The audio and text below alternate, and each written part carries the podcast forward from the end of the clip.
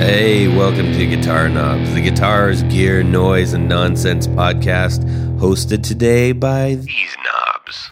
Tony Dudzik, Pick Guardian. Jared Brandon, Brandon Wound, pickups. Hey, everybody, it's me, Todd Novak. Welcome to the Guitar Knobs podcast. We are super thrilled that you are listening to our show with us right now. right. Wherever you are, imagine us with you. If you're in a really small car, imagine that I'm in the front seat and somehow Jared and Tony are in the back. But we do have masks on. We do they do have masks on. And then strapped to the roof of the car is is our is our new friend here. Who are you, new friend, strapped to the roof of the car? I'm Jesse Honig from 29 Pedals and Believable Audio. Oh my goodness! I hope you brought a jacket because it's gonna you're gonna be up there a while tonight.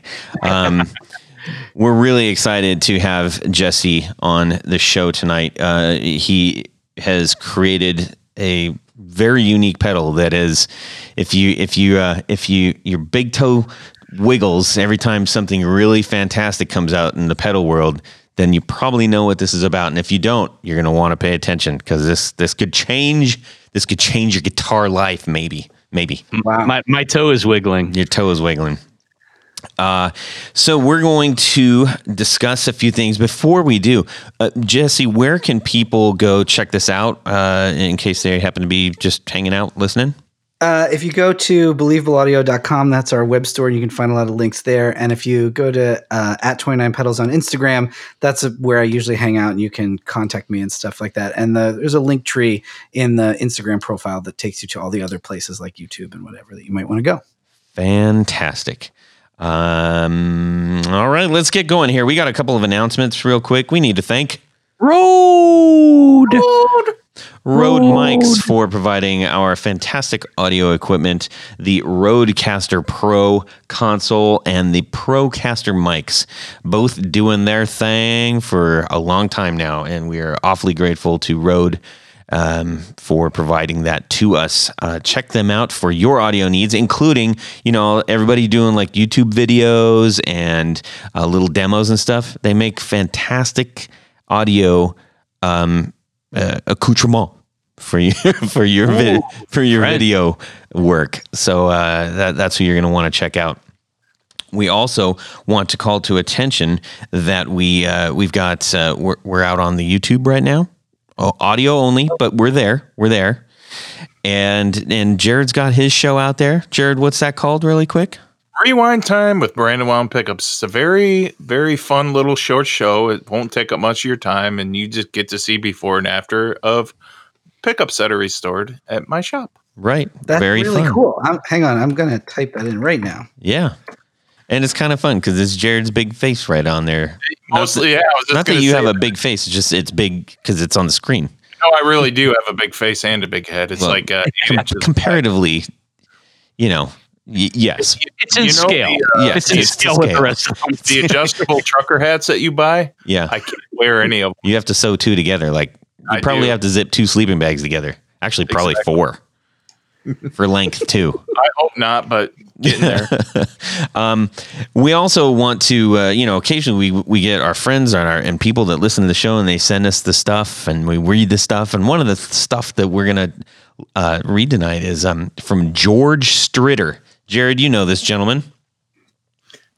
Yes, Yeah. you do. Exactly. Of course I do. Yeah. So uh, he sent in his four on the floor. So I wanted to share that with everybody. Uh, George Stritter, uh, number one, the Crybaby GCB95.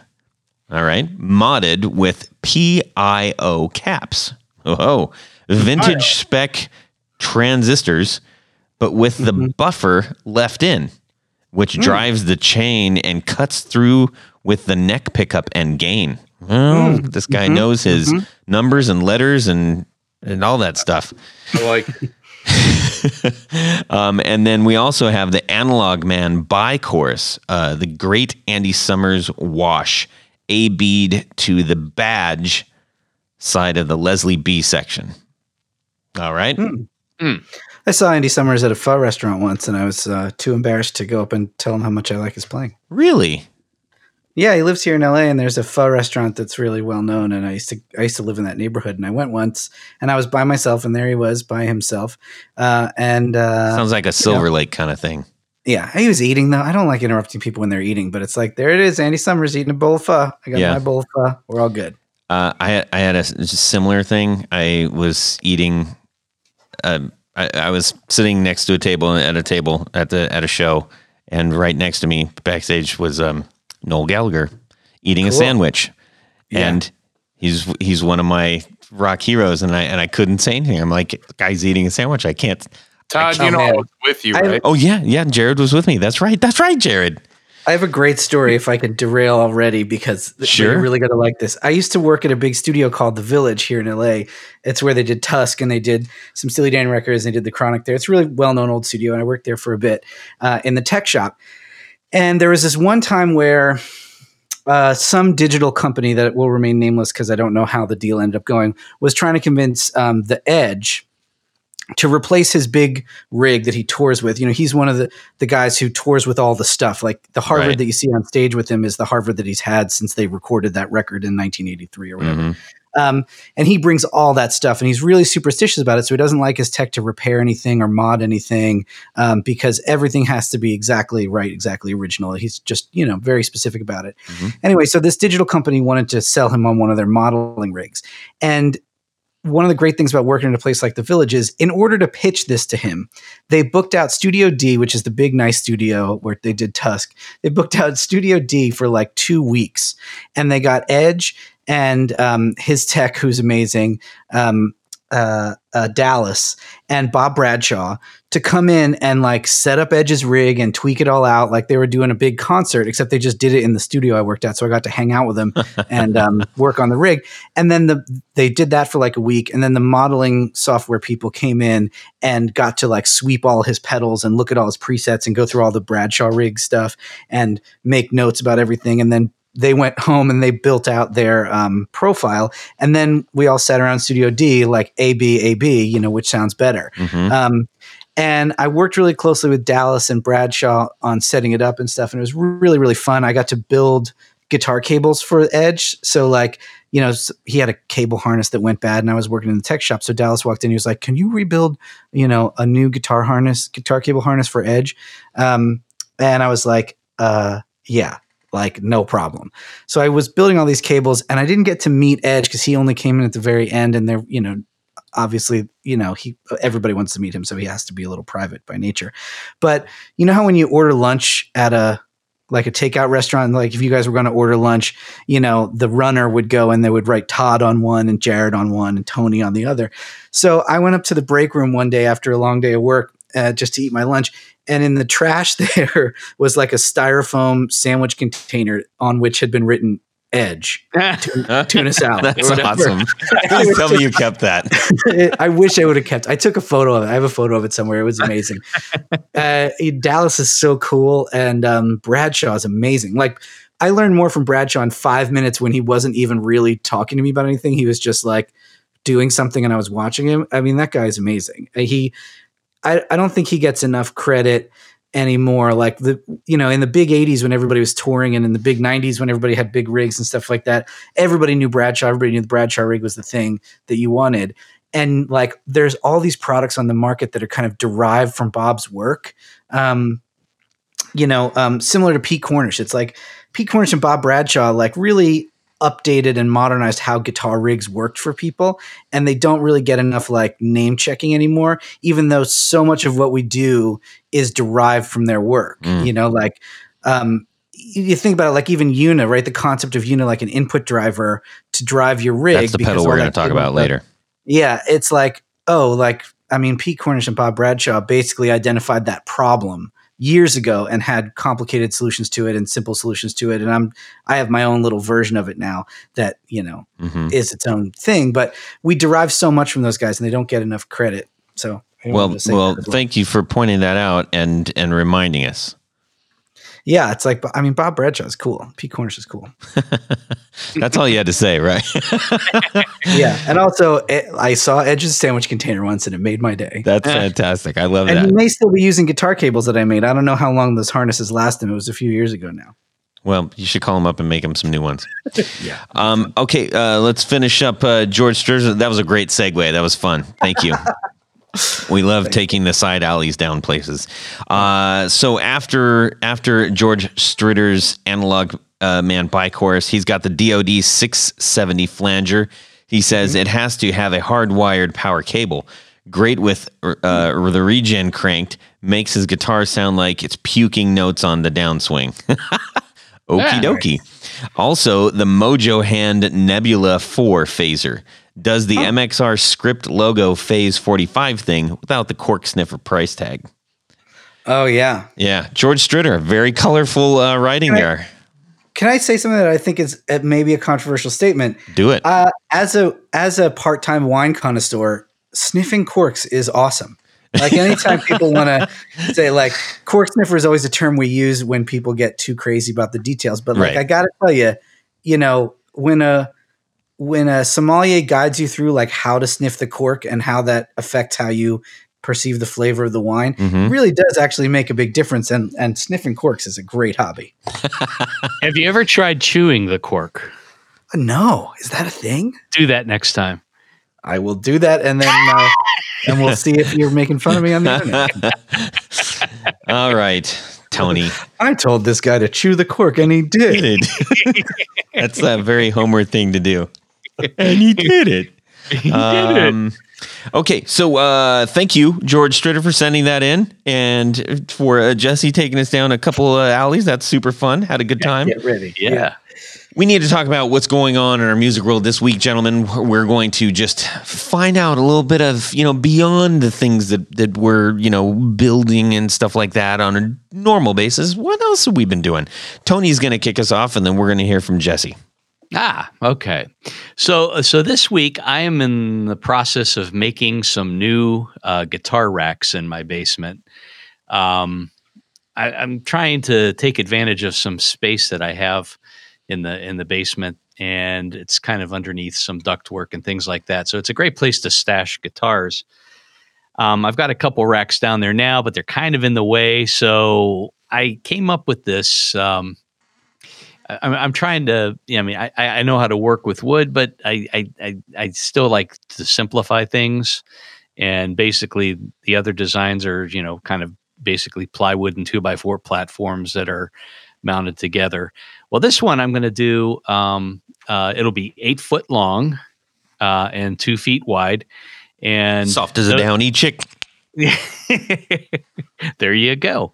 And you know, again, that's yeah, I can get you know the lumber and everything, uh, plywood cut down at at Lowe's or Menards, wherever I happen to be at that day, and you know, basically just chop up some two by fours and build these racks. And by my calculations, um, I, I'll be able to put these kind of like head to head and uh, on Fender style cases because there'll be three shelves. I should be able to fit 15 Fender style cases and then, you know, larger size cases, uh, things like Gretches and acoustics. I should be able to get 12 on the other side. So, uh, by my calculations, I should be able to fit at least uh, 27 guitars. Oh, that's a real big problem you have. Tony, if you want to design stand-up racks, you know, for guitars out of cases, I would love to hear what you come up with for that. Because I have one that I made, and I have one of the kind of crummy tubular um, piping ones, Mhm. and because I have like forty guitars Mhm. laying around, and I like to keep them all out of cases, even though there's things that are bad about doing that. Because otherwise, I I tried keeping them in cases, and I just never took any of them out Yeah. because I'm Oh, like fun. a really out of sight, out of mind person. So um, I have to keep them all out, and my racks are only so good. I would love to have something cooler. So yeah. if you start working on it, let me know. Yeah, I mean, well, the but the problem, I mean, I, I actually I'm a proponent of keeping guitars outside of cases Hmm. because a lot of times bad things can happen when they're inside shop. cases. Oh my god. Shh, don't talk. Um, but um, it, it- that that's cool, but you still need a place to put the cases. And I'm also, yeah, yeah. you know, so it's it's kind of this this storage issue, and whether it's you know at, at my shop or here at, at home in the basement, uh, you gotta gotta fit the stuff somewhere. So I put mine in the guest house, so Oh yeah. Maybe I'll just build a guest house. Yes, do that, do that. oh god, these sakes. These cases So- are taking up too much of my valuable space. All right, uh, let's see, Jesse, what's going on with you? Oh man, uh, I was telling you guys a little earlier before we started. I'm working on a uh, um, a shielding project for a buddy of mine, uh, trying to investigate whether you can basically build like a Faraday baffle that's shielded to your amp uh, and get any you know meaningful amount of reduction uh, in in sort of single coil hum, just as like a fun little holiday project for myself um, to do that. I'm working on. I mean, I'm working on so much stuff. I could. Um, Ugh, like I just reset up my rig so that I can have like all six of my favorite amps kind of next to each other, uh, and so I have to build myself a kind of switching device to switch between them. And I just don't like any of the ones that are available on the market. I don't know if I'll ever come out with one as a product. I'll probably just build one for myself because I have like um uh you know, you want to be plugged right into the amp if you can and bypass all the other stuff. But that means when you build a switching device, you need to like lift the grounds as well as you go so that like the one I have currently is a big rotary switch and it's a dual pole switch. So as you're selecting an amp, you're selecting the ground um, and the signal. So they're not all grounded together. So you don't Oh. get ground loops and things like that. But that means that it's only so useful when you want to have more than one amp on at a time. And so like I'm I'm redoing that. Um, I mean, I'm finishing up some other little designs and fun things. I was just doing some repair on a friend of mine's um, Gretsch. I, you know, I'm starting to go down a, pip, a pickup rabbit hole again Mm.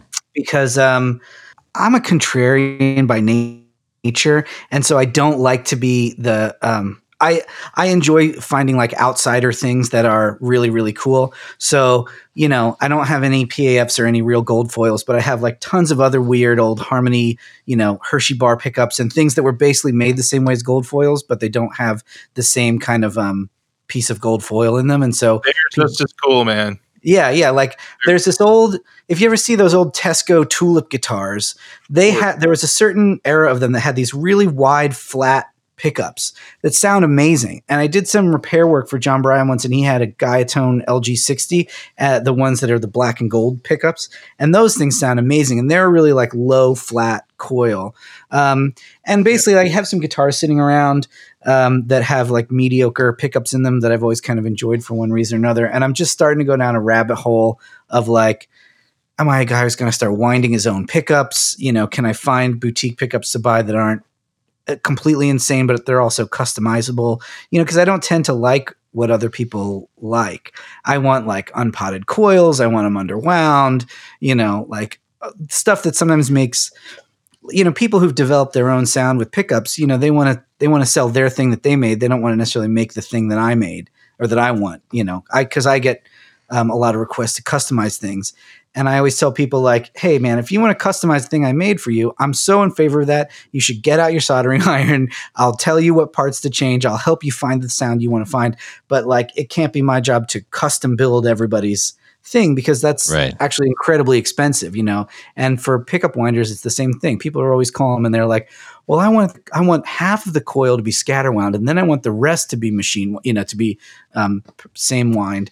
And you know everybody's got these crazy ideas about what they think would sound cool and they may be right um, but it can be really complicated for a maker to like actually make it all. So whenever i start to have custom requests for things i always think to myself like you know rather than be a you know pain in somebody's butt constantly begging them to make what I think they should make. Why don't I just get a winder, start winding my own pickups? You know, the materials are all available.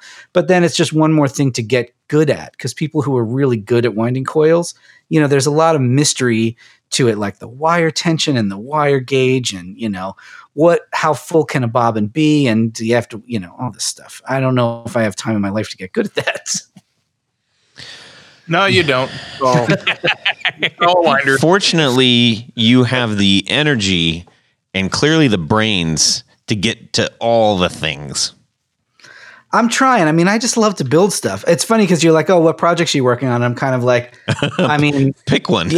yeah, yeah. Like I, I have this little studio under our house where I work, and I'm in here like 18 hours a day. And when I do go upstairs, I bring a notebook and I have sketches. And so there's like 12 product ideas and but then also just little one-off things i'm going to build for myself because sometimes you want to build something for yourself even though it's never going to be a product you know like Yeah. a little switcher or something like that and you know It sounds like Ample- you have a house on top of your studio that you live in. yeah that's Okay. exactly Jared, what do you have going on? Nothing. Um, actually, I am going to talk about my shop. Um, but I'm not going to talk about pickups. Uh, my shop is filthy, and if you watch the rewind time with Brandon Wound pickups, you'll just see how much uh filthiness and and I don't mean like mold and dirt. I mean I'm talking about little tiny parts, just billions of little tiny unorganized parts everywhere in the shop. I mean, I'm it's like 15 years of you know, these screws go to this model from this year and I put them in a bin and I've got all these teeny tiny little bins full of little parts from you know, I don't even remember anymore what half the stuff is. So uh Zach and I started to clean out the shop today. Awesome. Yeah. Wow. Good that's job. awesome Yeah, so it's like uh, you just you you find a big but I'm I need to throw away things even if I think there's value to it because there's more value to real estate than there is having the Mhm. thing that I'm never going to use. I think the first I- time I came over there to to see your shop, Jared, when Jeff, uh, who was one of the original guys on the show, came over there. I think I actually offered to like help you clean up. Yeah, think- how audacious was that? I can stick around and help you clean this up. Jared, I think you should have a spin-off podcast called Organizing Your Life When You Have a Lot of Stuff. Because I feel like the way that people tell you to get organized now is to just get rid of stuff. And Right. that's not always an option for people like us. Like I used to work for a guy um, who bought and sold vintage guitars, and he dealt in like, you know, vintage correct, like he dealt in specific items like you know original guitars but then he also dealt in like parts guitars where you know people go to the pains of like finding the date codes on the pot and you know date codes on the neck and building themselves you know a 62 strat that never existed out of the parts that they're able to get. And that guy absolutely did need to have like this set of screw you know these 440 quarter inch screws are different than these 440 quarter inch screws because one of them is from the 60s and one of them isn't. So like m- means and strategies for organizing your life when you have to you know keep 400 different kind of bobbin around you know it- Mhm. i would i would listen to that all day it's, it's it's a very hard. It's it is very difficult to do. It really Yeah. because you get one excited if you throw you throw away something you think you'll need it next week. Oh man. It's one of the reasons i started designing and building new gear as opposed to because i used to just repair vintage gear. And i used to restore consoles. And like i said i worked at the village uh, as a tech. And you know the kind of stuff you have to keep around when your job is repairing things is insane. And you know building new stuff is much easier on inventory because you know you buy the stuff you need to make the stuff and then it gets made and then it goes away. You don't really worry about it.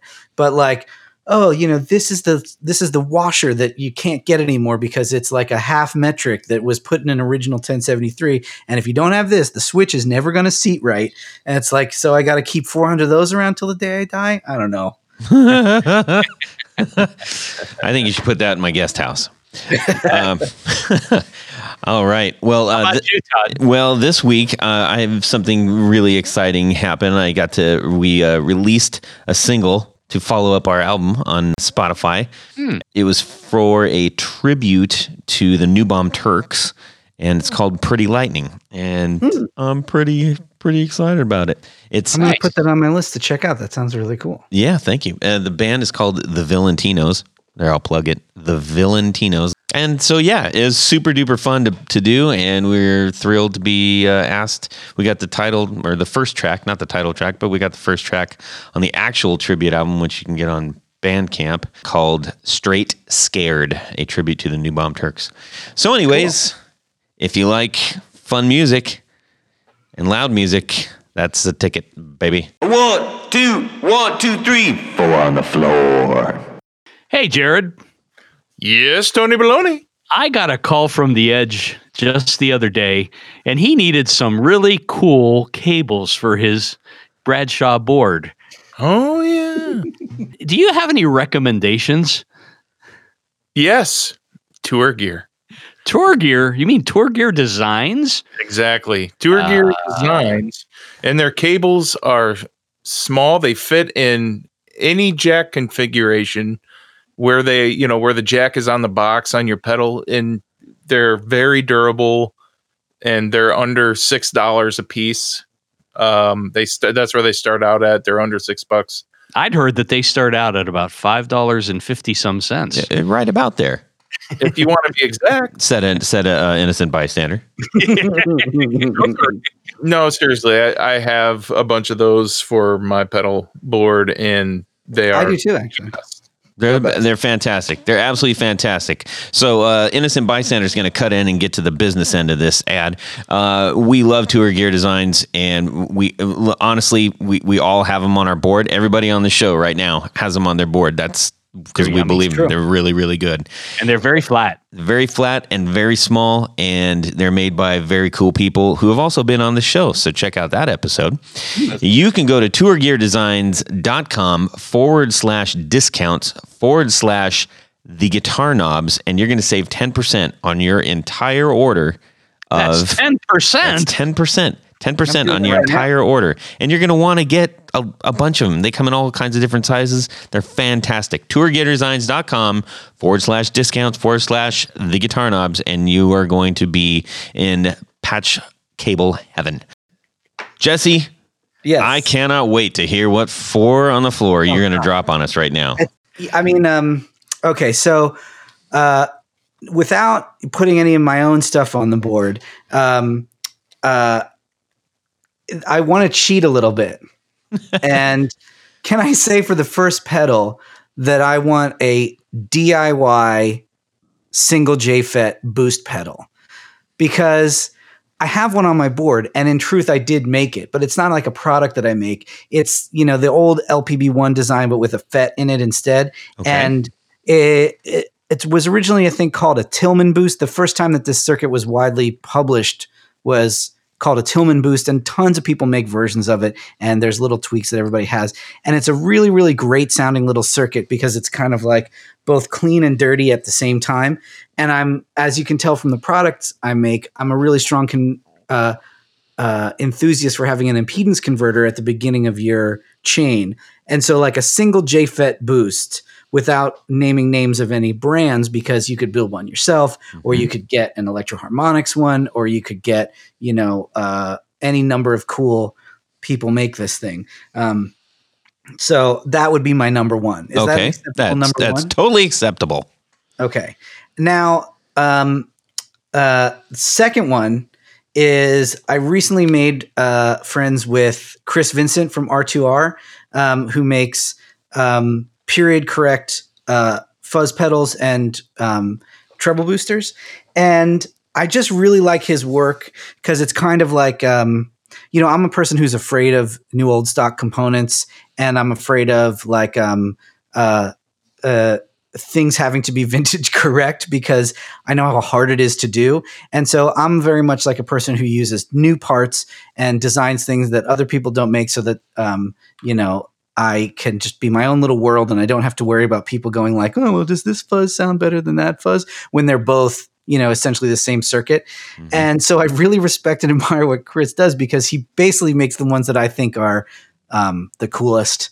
And uh, we swap pedals, and he gave me one of his fuzzes, and it is just like it is just the best. It's everything I like about those old fuzz pedals without being like, um, you know, like he's uh he he builds them all individually hand uh, you know one at a time and he matches the components to each other and he just does all the stuff that I would never take the time to do and I really really admire it and it sounds amazing. I mean it's basically you know simple fuzz design but he's really done a great job of like um you know sourcing old parts and and making sure they all work and balancing them together so that you know he's not just batching his his transistors once. He's batching them several times because he's also batching old resistors which is the most terrifying thing i could imagine. And so mm-hmm. he's batching old resistors and batching old transistors and then building these really unique little pieces that are all kind of inspired by these vintage designs but mm-hmm. not trying necessarily to you know recreated exactly. Right. and he's really turning it into his own thing which i think is something every builder should aspire to is like you know i never want to be a person who just makes a something else you know and i think he's really doing that like new old stock period correct but unique design kind of thing really really well and everybody i know who has one of his pedals absolutely loves it and so since you got to have a fuzz on the board it's got to be one of chris's All right. it's number two We'll take that. and then I'm definitely going to be checking this out too because he's got something that um, I've been amazing. wanting for a while. So Yeah, and he's a really great guy, and he really, really cares about what he does, which is always, you know, it's easy to support people who are so passionate about what they do. And you know, him and I just like talked for hours one night about like building stuff and the different ways to build stuff. And you know, my my approach is definitely like use new components that are easy to source and designed for manufacturing and make something that's like incredibly robust and rugged um, that is easy to repair because I used to be a service person. And you know, his thing is like scouring the earth for these ancient components that have been scoured by you know hundreds of scourers before him, finding the ones that work, batching all these old resistors, taking old pieces of gear apart so we can get some of these parts that you can't get. You know, like I, I consider him to be a person of equal passion to my own, with a different set of you know criteria plugged into his um, passion device. mhm. And so I really respect and admire him for that. I can't say enough nice things about that guy. fantastic. anyway- well, we, we might have to get him on the show. He's really cool. He's fun to talk to. Cool. Number three and number four, I'm a bit embarrassed about because I feel like they're super boring. But I gotta say, a pedal I always come back to, and I have like two of them. I have three of them here at the shop. Ones I either made myself or ones that are um, original. But I always come back to a Big Muff. I can't. I can't get away from them. I I don't even play music that really sits well with a Big Muff. Sometimes, like my playing doesn't work with it. But there's something about turning on a Big Muff that makes me love everything about the moment that I'm in. And yeah, everybody likes a big muff. yeah, and like the thought of living my life if, if I really did have to have only four pedals forever, the thought of living my life without a big muff like brings a bit of a tear to my eye. I don't know if I could do it. And then the fourth pedal is equally boring for the same reason, which is like a, a memory man. You know, like it's it's funny. Like I don't really actually use them very much, but the thought of being without them Mhm. makes me sad. I have a big old memory man and a big old big muff on my board, and I don't know if I could live without them. And I wanted to say cooler things and and more unique and interesting things. And when it really came down to it, I was like, you got to be honest about stuff like this. When people say, "What could you really not live without?" And I'm like, I don't know if I could live without a big muff and a memory man. It just brings joy to my heart. I like that. I like that. Someone with conviction, man. You got to have a point of view in life, you know? You're right. Yeah. I mean, I can because uh, also I swap out other things all the time. I'm constantly swapping things in and out of my board, moving where things are, and I have so many cool things from other modern makers that I would love to like call out and you know talk about. Some of them have been on your show already, and some of them have yet to be on your show. And there are so many super cool things being made by so many super cool people that I feel embarrassed calling out. You know, a big name brand from two of my four, but I was just trying to be honest about what I actually like. You know, when I when I turn on pedals just to bring myself joy, it's those 2 And, you know, that's just where it's at. Awesome. But I can talk about lots of unique, cool stuff if you want to talk about unique, cool. Well, we have a lot of guitar builders on our show, but I love my Gibson Les Pauls. Mm-hmm. Here you go. I'll help you out. Yeah. Well, it's the same concept, right? yeah. yeah. Yeah. Exactly. I mean, it's like I have, you know, of all those guitars I told you I have, uh, there's not a single guitar that is stock. Everything has been modified or built from a kit with one exception, and that's my Rick 330, which I am, you know, endeavoring to never mod um, and just leave it stock because it's it's it just brings me joy that it's that it's the way it came from the factory. Even Yeah. if like I've been eyeing some new pickups for it, you know, there's a couple people who make really great toasters that are out there.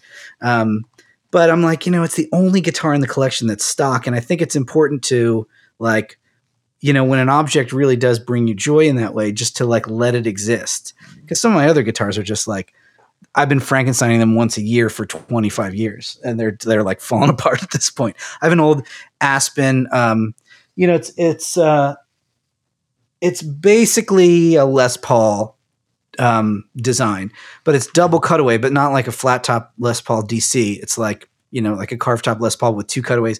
I think it came out of the Ibanez factory. So a guitar historian could correct me on that, but it's an old Aspen from the 70s. And I've done so much to it. I've changed the pickups 20 times. I've changed the electronics more than that. I drilled holes in the body. I changed out some of the fret markers. I put I put tuners on it five different times. I put a Bigsby on it. I took the Bigsby off. I put a different brand of tremolo on it. I took that off. I put the Bigsby back on. You know, like all my mm-hmm. guitars are like that. And it's always hilarious when people like hear that I have a lot of guitars and they assume that they're all going to be like 62 strats or perfect vintage correct things. And there's not a single one. you know, there's that every everything came to me because it was broken or nobody else wanted it for some other reason. And I turned it into something that could you know, do something. And I like, I like that. Mm. I've got a few like that myself. Yeah. Yeah. I'm just looking over at the rack now and it's like, it's hilarious. I wish I, w- I can't wait till like uh, we can all hang out in person again because next time you guys have to come to LA for NAMM or whatever, you just need to look at this little Frankenstein pile of weirdness. We will one million percent do that. It is, it is crazy. S- speaking of your place and building things and uh, not being able to leave anything alone, um, I can't. You Try. you are in pretty much a lot of our guitar community's purview right now as a result of your main offering, which is the 29 pedals EUNA. Mm-hmm. E U N A. Mm-hmm. It is a deliciously odd and borderline brutishly handsome or ugly, depending on where the light might be hitting it. You, you could be describing me personally. yeah. um, machine, which is why I instantly fell in love with it. Not even having heard it, I'm like, I don't know what that is, but I got to have that. I don't know what it is. the I don't know what it is part is really the the big thing behind this because dare I say, you're not approaching this necessarily from a pedal builder standpoint. You your background in in uh, hi-fi audio, I suspect, yeah. is influencing well, yeah. this. Can you explain a little bit about this? Pro audio. Yeah, I mean, I I kind of grew up working at recording studios, and like you know, almost as soon as I got involved in the music business when I was a teenager, you know, like everybody else, just playing in bands and recording on a four track. I I lucked into a job at a studio almost immediately. And then I basically like got passed up the chain, you know, from all the studios in Philly and all the producer engineer people and a lot of really great people had a lot of influence on me.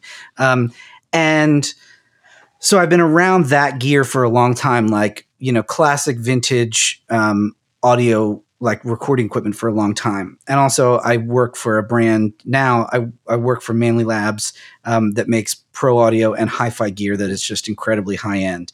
And, um, and so that is really close to my heart. And I think um, when I started repairing it is when I really, really fell in love with it because some of that stuff on the inside is gorgeous. And you can see, like, you know, some of the jokes in the pro audio community are like all these classic brands are always going out of business and getting bought by someone else and then going out of business again.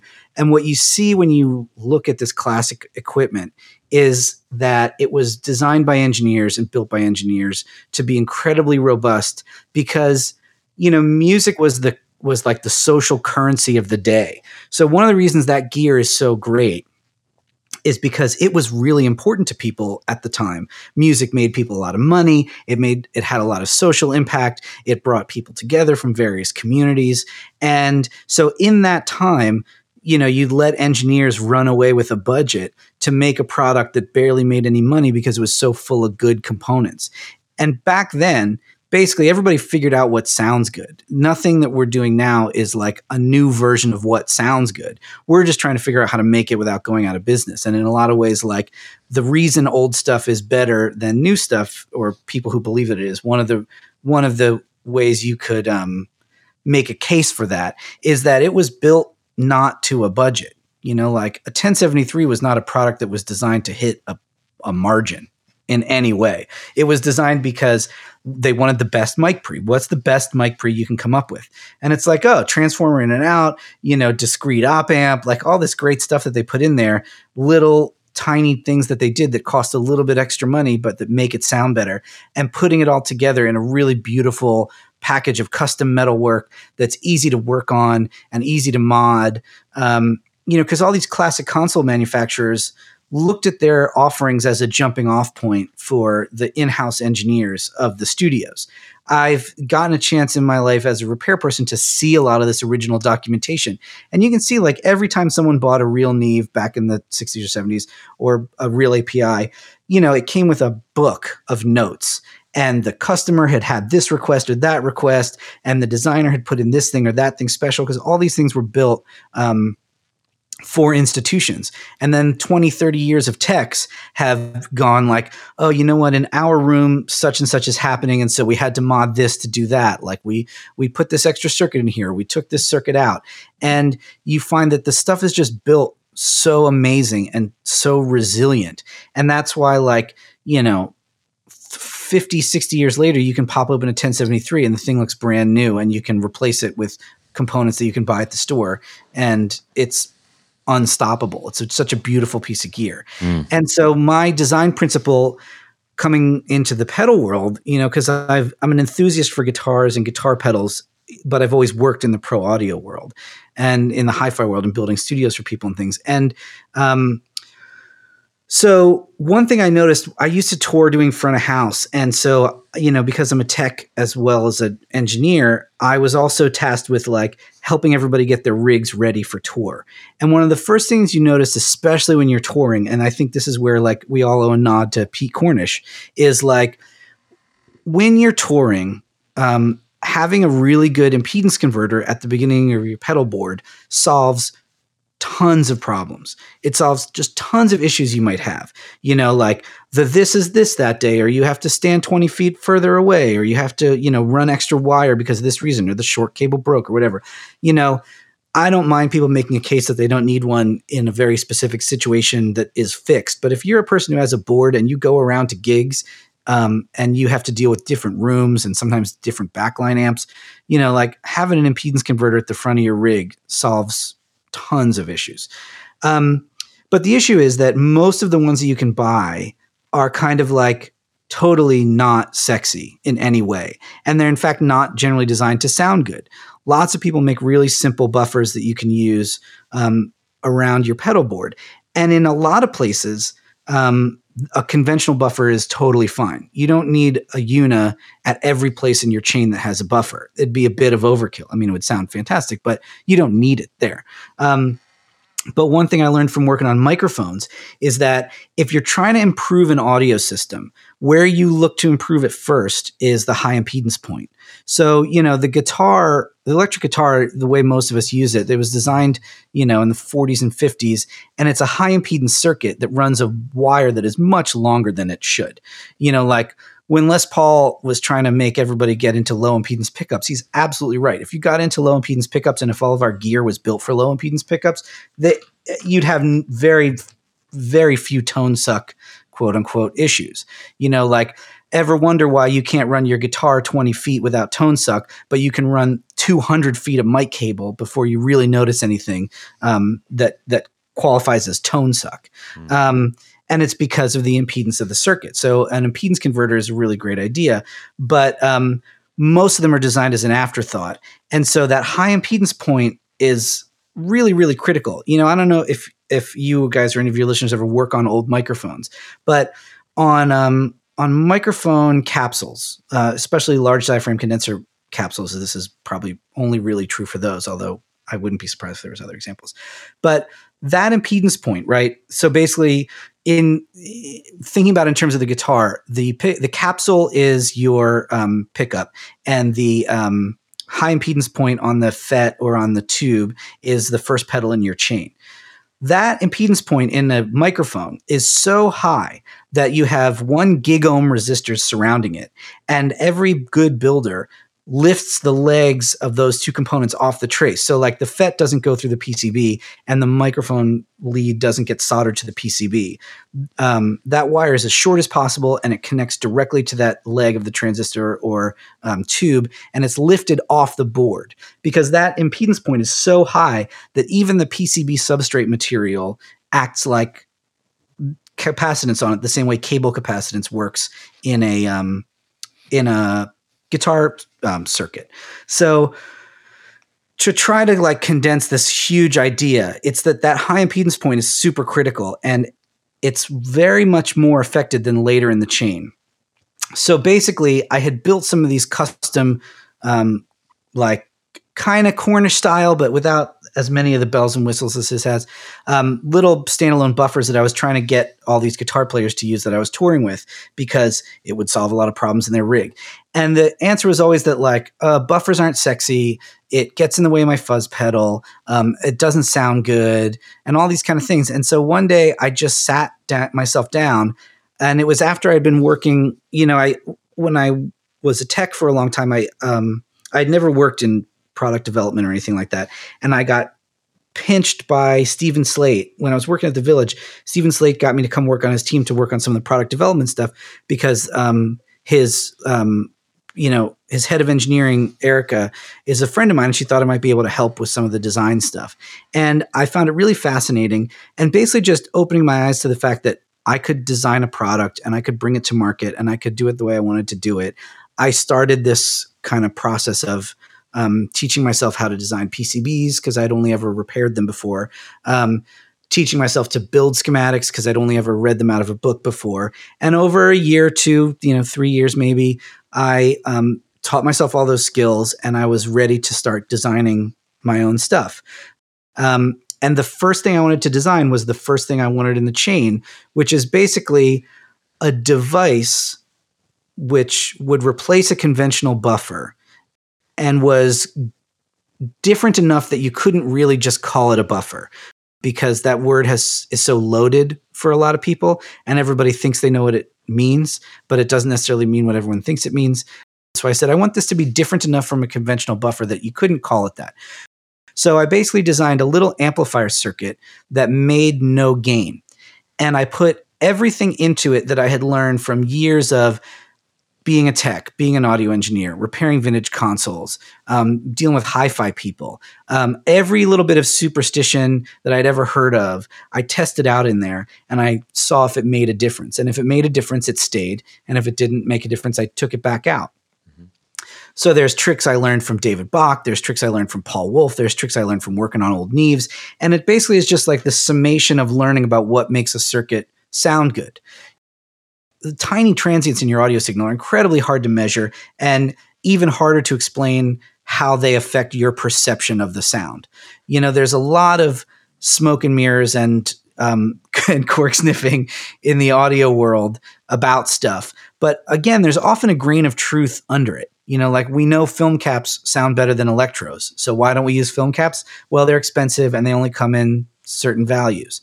Okay, well, design a circuit that uses those values and then just brace yourself for how much it costs.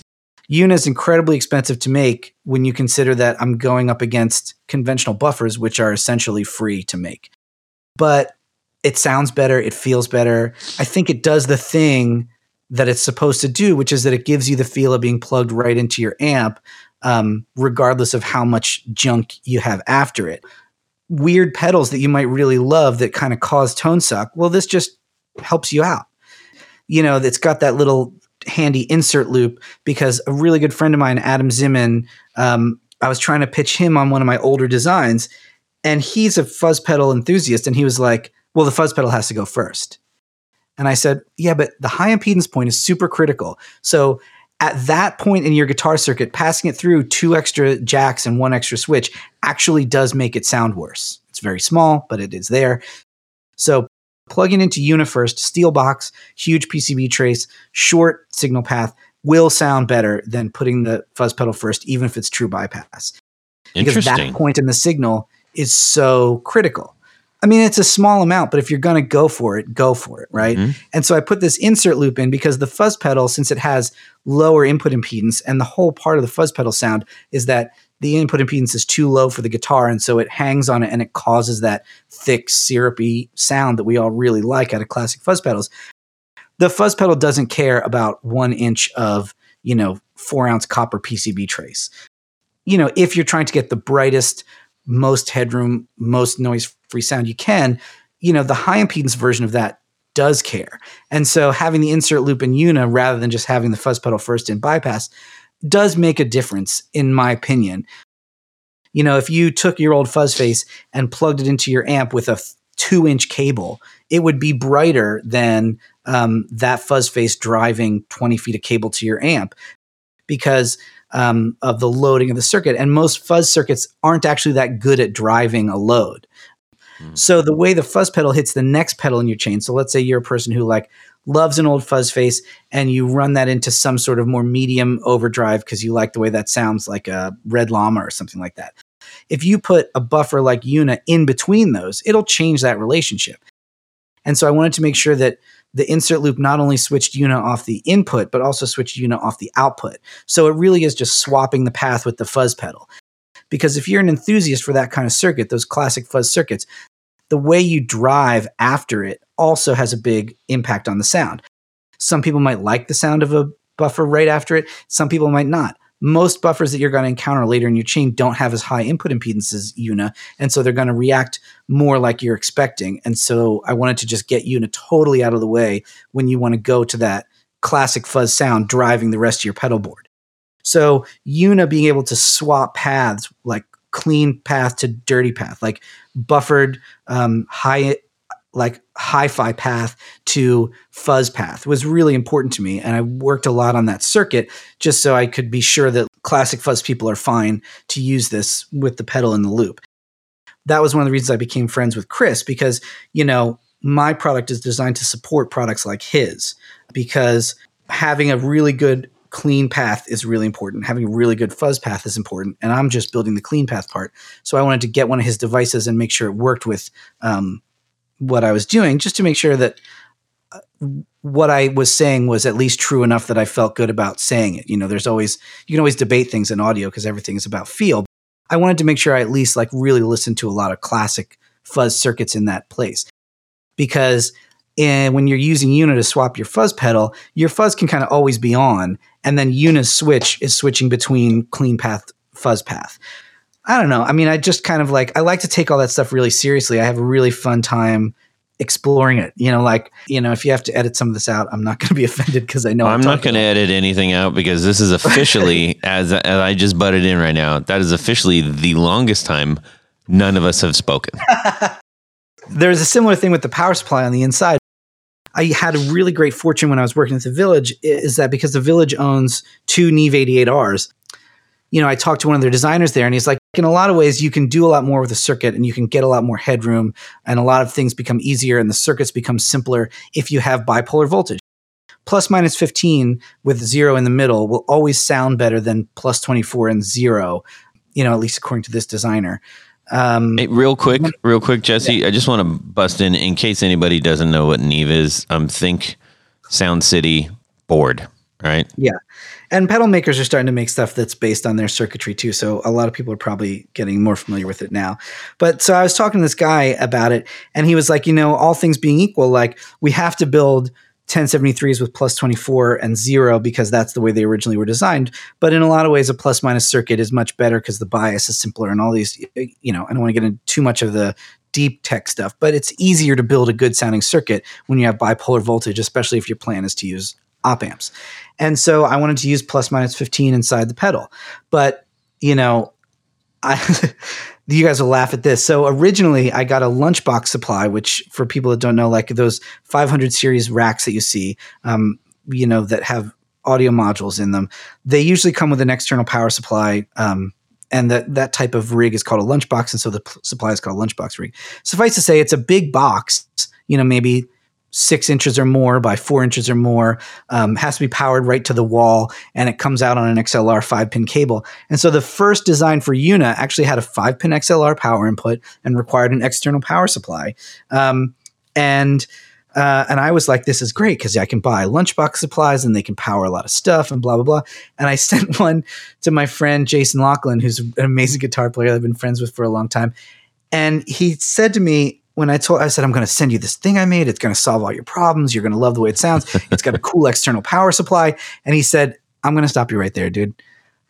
If it needs a special external power supply, I don't care how good it sounds. In fact, I don't even want to know if it sounds good because I don't want to worry about having to take that on a gig because dealing with power on your pedal board Yeah. is the pits. And Yep. as soon as there's one pedal that needs a special supply, you're either going to blow it up or blow something else up because you were like spilled a beer on it in the middle of a gig and had to pull wires out and then you plugged them all back in wrong and then everything's fried.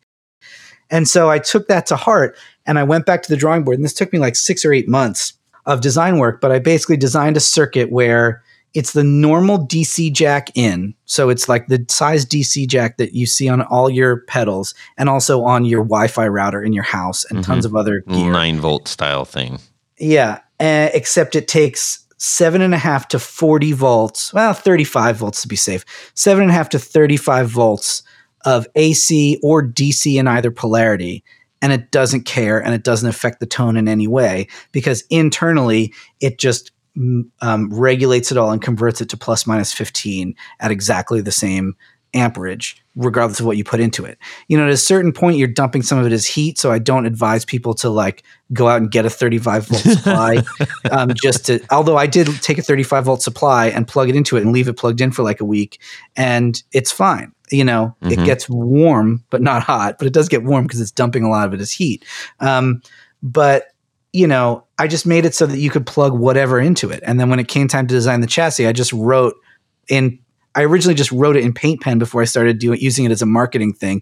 I just wrote whatever on the box. Mhm. And that's why it takes whatever. And now that I've designed that circuit, I have that circuit and I put it in all my pedals so that you know, you can like whatever you have laying around, just plug it in there. It'll be fine. Um, you know, if you oh, I only have an 18 volt output left on my brick. Okay, I don't care. Does sounds the same, doesn't care. Oh, well now I got a pedal that uses 18 volts, so now I want to plug 9 volts into it. But does it change the sound? No. Hmm. It doesn't. It can't. Everything it's been filtered and regulated so much at that point and the plan like it's planned to use as little as seven and a half or as much as 35 without changing the the sound of the pedal at all and then i can put that in any pedal now so um you know it's expensive. Like uh, it's it's actually the most expensive part of the pedal to build is building that power supply. And it's requires expensive components and it's a lot more components than people would want to put inside a pedal but it's like it means you can plug whatever into it and that was my design goal. And since i own the company i don't have to compete with do what you anybody else telling me like well it needs to cost four dollars. And i'm like it costs way more than that. Um, but and i don't care because it's, it's my design and if i don't if i don't care how much it makes then it doesn't matter because uh, you know as long as it makes back what you put into it you can keep making them and that's kind of the point There you go. um, and also, that's how that Neve stuff was designed that I like in a lot of classic audio gear. You know, it was designed like um, it only costs as much as it needs to cost to keep the lights on, and every other cent of it is dumped into components and R and D and QC and things that mean that I can mail one to Thailand and be confident that it's going to work after the guy throws it off the truck. You know. and and also making it kind of relatively friendly for DIYers um, to work on. You know, if somebody wanted to pop it open and change it, um, you know, Bradshaw could turn that thing into a, a gain pedal in 45 seconds. Um, you know what I mean? Most um, most people who are handy with circuits can do stuff like that to it. And if you want to do it to it, great. It's a great platform for that.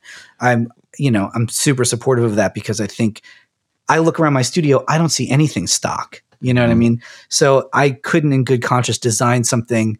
You know, like I had put so much R and D and so much of my like um, accumulated knowledge of all my life into this thing that I was really paranoid about putting it out there because I, you know, there's so much copying and cloning, especially in the pedal world, of people who don't care about somebody else's R and D, don't care about somebody else's designs, and you know, don't care about anything other than like, oh, this is cool, I'll make it cheap, and then I'll sell them too.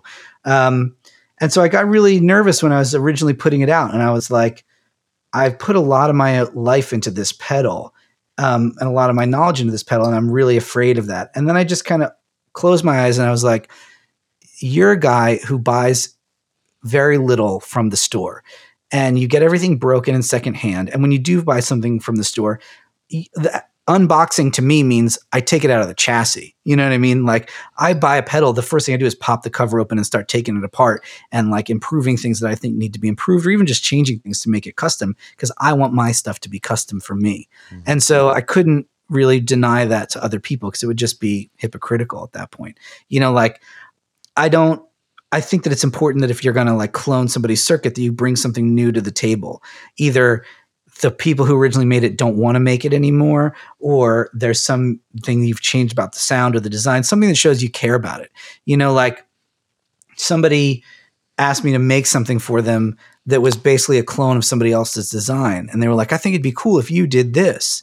And I was like, yeah, but that's that other guy's design. And they're like, yeah, but you could do it and you could call it the whatever. And it's like, so you just want me to put it in my box and put a different name on it and have it be somebody else's thing? It's just not exciting to me. Mm-hmm. Because at that point, the game becomes how cool is your marketing? How cheap can you build it? And those things are not important to me at all. The things that are important to me, you can probably tell, are like engineering and technology and really diving into what makes something sound good. Like, what is it about the tiny bits of material science and the tiny bits of happenstance that make us love the sounds that we love? You know, I used to really love like when I was working with Steven because he would hear stuff that I didn't hear. And it was my job to go and figure out where it was coming from. So we'd listen to two or three different microphones and he'd say, that one's brighter. And I would listen to it and I would go, I can't, I, my, his ears are better than mine. I can't really hear some of that really sizzly stuff. Um, you know that that he can hear. And but i worked for him and so it was my job to to take what he was saying as as, truth and go look for it. And more often than not i found it. And i would say oh it's really interesting. It's like you know um, where you're hearing brightness is here and it's coming from this. And you look at the circuit and you say well all these circuits are supposed to be identical so why does one of them sound better? Getting into the slalom of the material science most designers call it the slalom which is that like um, every component is um, that you buy has a percentage rating of how tight it needs to be before it's rejected. So, like, um, you know, a hundred ohm resistor that's a one percent resistor needs to be 101 ohms or 99 ohms or somewhere in between.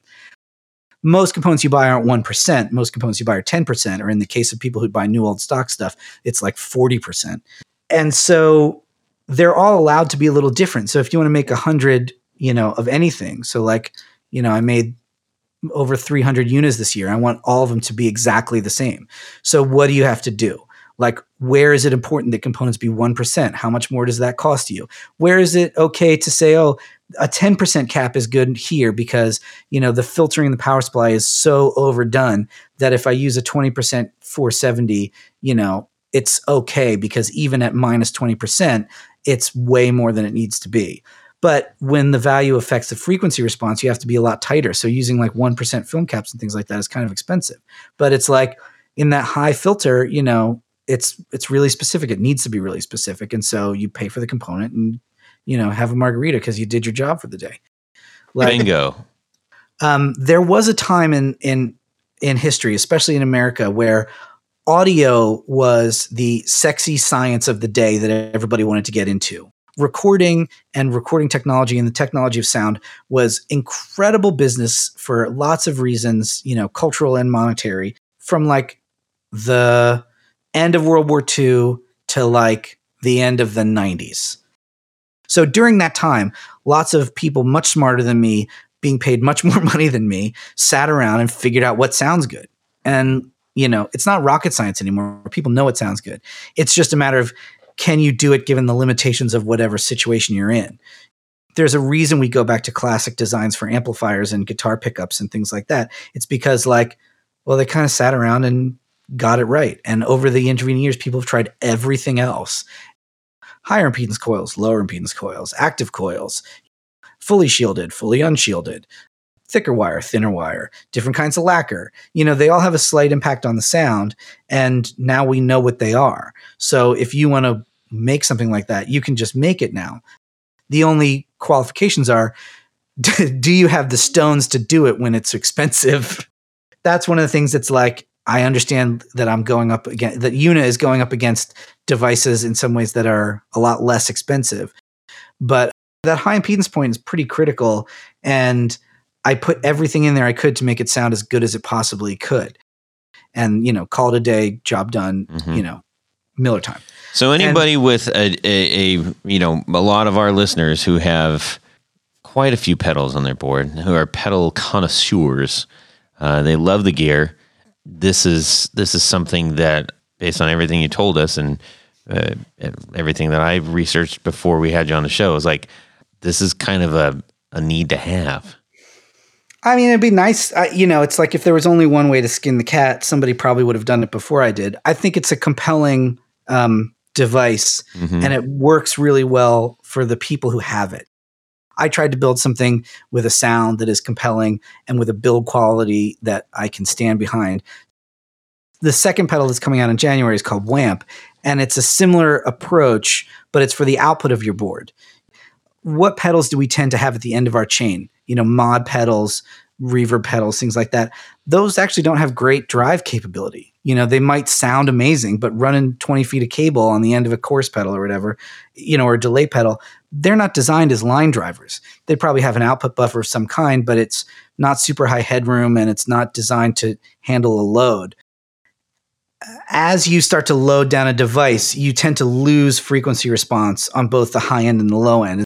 And so WAMP is kind of the, the companion piece so that it's an output driver that's similar to EUNA in some ways, but it'll make 30 dB a gain if you need it.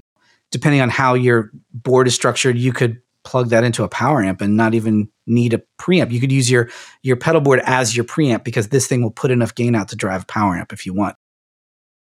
So, I mean, I'm going like totally down a rabbit hole because I'm such a talkative nerd. But like that's, I guess you were asking originally about where We I'm were looking around for the as a designer. flashlight. And so, like 40 minutes later, I think you get a pretty good idea of where I'm coming from. Jesse, I think I think one of if I may sum something up really quick here. Two Yeah, things. please. Number one, I'm, out, I'm dying out here.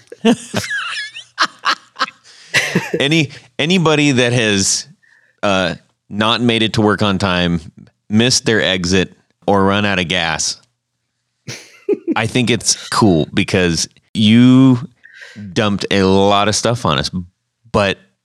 We're, we're all just sitting here just going, yeah, and yeah, and like because this is all. I mean, for a lot of us, this is kind of newer things to hear, which is which is which is rare in in uh, in you know the guitar world. Yeah. I'm pleased to like bring that type of conversation out to the world. aside from the fact that it sounds really great and why I think a lot of our listeners are going to care about this and the and the pedals that you're talking about in the future, which is you clearly have a deep, deep passion for this. You have a deep rooted understanding of why you are doing this. You're not just doing it because you think it would be cool to have a thing. And that's something that I think that is one of the deciding factors is when somebody says they're weighing in their hand their you know their stack of bills to to say, well, is this worth it? And mm-hmm. this is the kind of stuff that makes the stuff that you're making worth it. In my opinion, that's that's just my opinion, but that's what I think. No, But- thank- that's really nice of you to say. I hope that that's that that is the case. Well, Jesse, all this is to say, everybody, that this is a serious pedal that you should really consider for your tone. If you got a big pedal board, if you got a lot of wires, if you just want better sound, if you just want something that's built by somebody who like seriously gives a crap, this is something you want to check out. We're going to go over to Jaredville right now. That's right. Yeah, thank you, Jared. And you what that. what's interesting is Jesse, you brought up a personality earlier, and I made up this "Would you rather" before the show, before I knew you were going to say this, and then Oh, Tony great. brought it back up. So this is going to be kind of fun. So it's would you rather time. And mm-hmm. what solidifies that is this little ditty. And it goes like this Would you rather? So you're walking down the street Did you skip? and you see, and you see, and you see a flyer that says rock and roll auction, which reminds you that recently you received a letter in the mail stating you had a long lost uncle. Everybody's got one of those who left you a fair amount of cash, but not one of those. But it can only be spent on charity. Ah, It just so happens this is a charity rock and roll auction. Oh, Yep. great.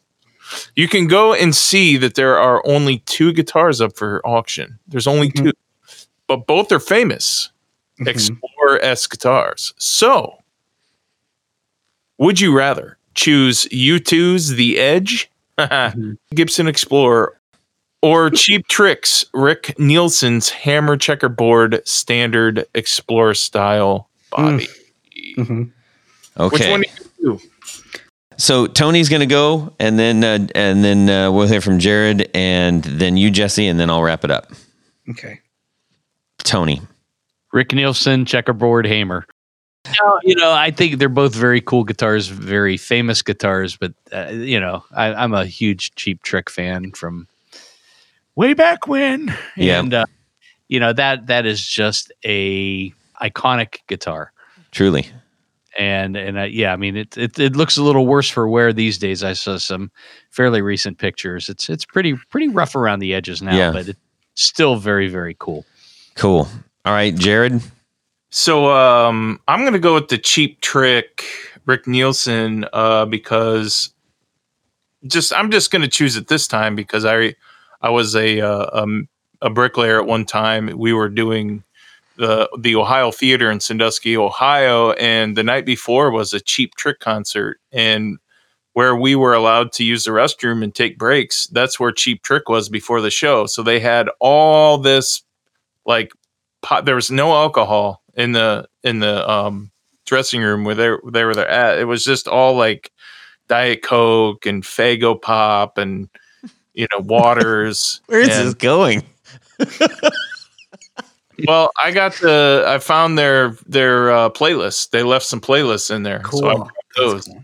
so that's why i'm gonna go with the Oh, old that's rad. because of that memory right there Nice. Awesome. Okay. Now, All right, short version. Yes. I'll try to talk quickly. Um, I would first like to say that Cheap Trick is one of the greatest rock and roll bands to ever exist, and that they're really, really important to me personally because they rock in a very specific way that is important to me and some people I care about. And so this is in no way trying to diminish the importance of Cheap Trick at all. But I'm going to choose the Edge Explorer. And here's why. I was a teenager in the 90s when U2 was like had its least cachet in the past, you know, 15 20 years, right? They were super important in the 80s to a lot of people and then, you know, by the 90s they're doing that kind of like other sort of stuff and kids like me liked Dinosaur Jr. and Pixies and, you know, Soundgarden, stuff Mhm. like that, and, you know. Um U2 couldn't have been further from what I cared about as a teenager. But I had this girlfriend in the 90s who loved U2, And I used to make fun of her for it sometimes. I was like, oh, you two, is so corny and blah, blah, blah, blah, blah. And she really set me straight on it. And she was like, do yourself a favor and put on the first, you know, three or so U2 records, you know, definitely um, Joshua Tree, definitely Unforgettable Fire. Mhm. Just put those records on, let them kind of wash over you. Really take in all the different people and all the different sounds. I mean, I'm a huge Lanois nerd. I'm a huge Brian Eno fan. I love the way U2 sounds. You know, after really allowing yourself to experience those records and then try to find something before U2 that sounds anything even remotely like it. And then try to find something after U2 that was not changed by it. You know, the way all of us interpret, you know, big, um, epic, kind of emotional rock and roll was forever changed by U2. I mean, Stadium Rock before U2 was very much different. Mhm. and then Stadium Rock after U2 was very much different. And there's real power in that music. And also having gotten a chance to work with some of their crew, you know, I didn't get to meet any of the guys in the band, but I got to work with their crew really closely. And you could tell like they're they really care about how things sound. So All I'm going to say that. That's that's the shortest I can do. Money. That's a great reason. What about you, Todd? U2 is important to me early on, but I have to go with the checker because of the iconic nature of that guitar. It's extra, extra special in the guitar world. Uh, there is no other like that one. And I think that is one of the reasons. And one of the first songs that uh, my daughters like really queued up on, believe it or not, was Southern Girls. I just oh, I love that song. And and then they're like, we want to hear more of this band. So I'm like, okay, let's do it. So that was kind of cool. Anyhow, uh, that was a super fun one. Thanks, Todd. Um, Jared, thank you for reading that with such emblazoned passion, and uh, I I appreciate that. We need to thank a few people really quick, and then we'll be out skis. Tony Baloney. At this point in the show, we have to thank a special group of people, our executive producers. You might be asking, what is an executive producer? Well, go over to patreon.com forward slash the guitar knobs and uh, check out a couple of different levels in which you can be a sponsor, a patron of this very podcast. There's tons of great thank you gifts and prizes and but there's a special group, the executive producers. They get all that great stuff. But there's one more thing. Does Jared know what that is? Yes, I do. I- I- the awesomest thing is you have your name read on the thing, just like Tony Baloney's going to do right now. Special thanks to Tom Barazin, Martin Cliff, John Daly, Chris Carney, Darren Gregory, Doug Christ, Michael Van Zant, Ken Sayers, Brian Robison, Michael Senchuk, Stefan Lamb, Johnny Knowles, Anthony Lanthrop, John Anglin, Tyler Bray, Brad Partridge, Chris Heidel, John Esterly, Doug Gann, uh, Justin Jones, Brett Alexander, James White, Matt Hart, Liam Martin, James Pennington, Richard Kendall, Tig Harmon, John Williams, Michael Lucio, John Jackson, Jason Roush, David Rando. That's it. Is that it? No, it's sound like great people. that's not it. That's not Oh, it. wow. No, because there's a special the the, the high upper echelon executive producers, our grand poobahs, if Top you of the penthouse. Yes. In addition to all that great stuff and many, many other thank you gifts, get a very special fez that they must wear while listening to the podcast. Is that true, Todd? That is true. Okay, so thank you, thank you, thank you to these grand poobahs Mr. Jonathan Jerusik, Corey Nigro, David Kaminga, Cody Lane, Cody Foster, Sean S. Tommy Manesco, Mark Garton, Adam Johnson, Steve Keys, and Tim Nowak. Thank you guys. Holy We- moly. Man, we got a lot of fantastic supporters. Thank you, Tony. I appreciate you, and I appreciate you reading every single one of those names off with equaled passion and fervor. It's the passion and fervor night. Passion and favor. Yes. Uh, so, Jesse, where can people go to get this? These things that you make. Um, I'll, I'll tell you something, uh, which is that normally you can go to believableaudio.com and buy them direct from me. Um, but a lot of your local um, dealers were kind enough to like buy up all the inventory I had before the holidays. And so I turned off direct sales to encourage people to like support local guitar stores um, and pedal retailers while um, you know during the the holidays, especially because it was such a tough year um, for a lot of people, and you know every little bit helps. And since um, they picked it up from me, and that's really helpful to me, I want to make sure I kind of spread the love a little bit and encourage everybody. Like around the holidays, find a local pedal retailer. You can find me on Instagram at 29 pedals if you're having trouble locating one locally, um, and I'll try to connect you with a dealer who has one. And then after the holidays are over, direct sales are going to be back on. You can buy one direct from me if you'd like, or from your um, preferred pedal dealer. Uh, both options will be available in the future. Um, again, I just I just turned off the direct sales for a bit because I really wanted to make sure that um, you know the the smaller pedal dealers who you know really are like where a lot of us as kids you know discovered a lot of these cool things you know the Mhm. first places i saw cool vintage gear was westchester music outside of philadelphia and you know that's a small store and they're having a hard time not them particularly but small stores are having a hard time with foot traffic this year so um, i wanted just to make sure that anything i can do to help them i do uh, and then you know once the holidays are over i'll turn direct sales back on and if you'd prefer to buy one direct from me then um, then you can Awesome. and that, And uh, let's see, Tony Baloney. Head over to pickguardian.com. You can check out some of the stuff that I do, some of the things I have available for sale. But by and large, most of what I do is custom work. So just shoot me an email. Tell me what you need, what you want to do, what materials, all the fun stuff. I will take care of you personally. I actually have some stuff um, to send you. I'm Oh. really excited about it. I was waiting. I was going to order it a few weeks ago, and I was like, I'm going to wait till I talk to this guy. and, like, drop, drop some requests. I got some cool stuff I need help with Nice. because I'm because I'm terrible with a router.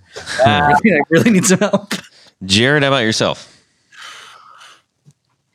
Why, yes. If anybody needs any pickups, any old looking new pickups or vice versa or whatever, uh, go to brandonwoundpickups.com and look over my stuff I have on, on the website. And if there's something there that you want to try out, if you want to get really technical and weird and really far down the rabbit hole, that's what I do. That's my specialty. So uh, email me, uh, message me on Instagram, Brandon Wound Pickups, Facebook, whatever you're on, and uh, you, you can get a hold of me. Come on. Jared, I think you should do like like those Japanese toys where you don't know what's inside, and just like as you're cleaning your basement, just make a bunch of like little bags full of who knows what's in it and sell those. Ah, the mystery box. That'd be fantastic. You have enough. I have enough like scrap whatever's laying around. I did think about making like a a shop cleaning pickup set. You know, this Oh, is dude, I would buy that in a second. The like, that's exactly the kind of nerd stuff I like. It's like this guy had some bobbins laying around, and he had whatever kind of wire, and he spliced it in the middle, and nobody's ever going to be able to figure out what he did, and it sounds amazing. Yeah, totally do that.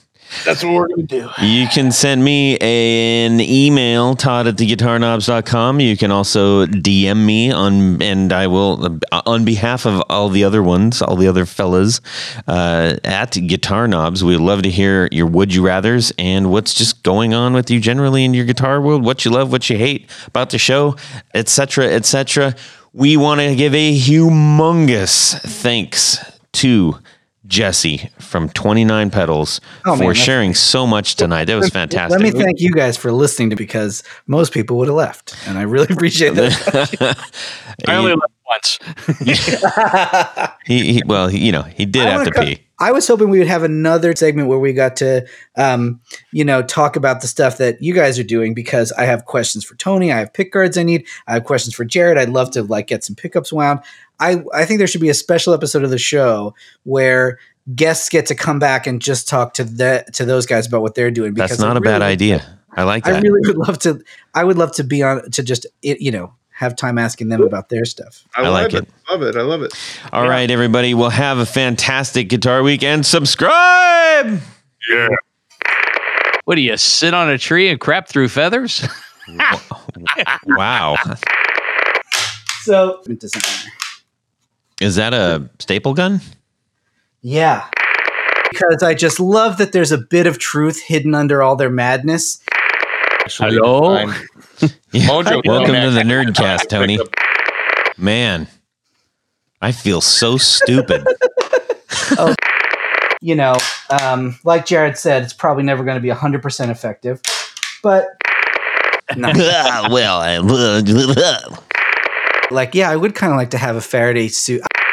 Fucking idiot, man. I'm sorry. I'm sorry.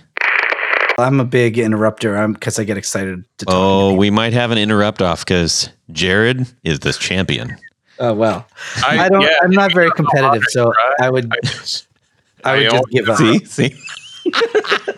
I don't oh, even have to try to interrupt. I Yeah. just I'll talk to. I mean, I'll talk about this stuff forever. 29, 30, whatever it takes. I'd like to build a proper full Faraday cage in my house, just big enough for like a chair. Tony back yet? Yeah, I'm, I'm, I'm here. Exactly. Well, that's it for these knobs. Please visit our Patreon page at patreon.com forward slash the guitar knobs. Visit our website at theguitarknobs.com for all of our past episodes, four on the floor blog, and other good stuff. You can connect with us on social too at our Facebook page and share your gear and stories on our Facebook group. Also, be sure to check out our Instagram at Guitar Knobs. Catch you next time.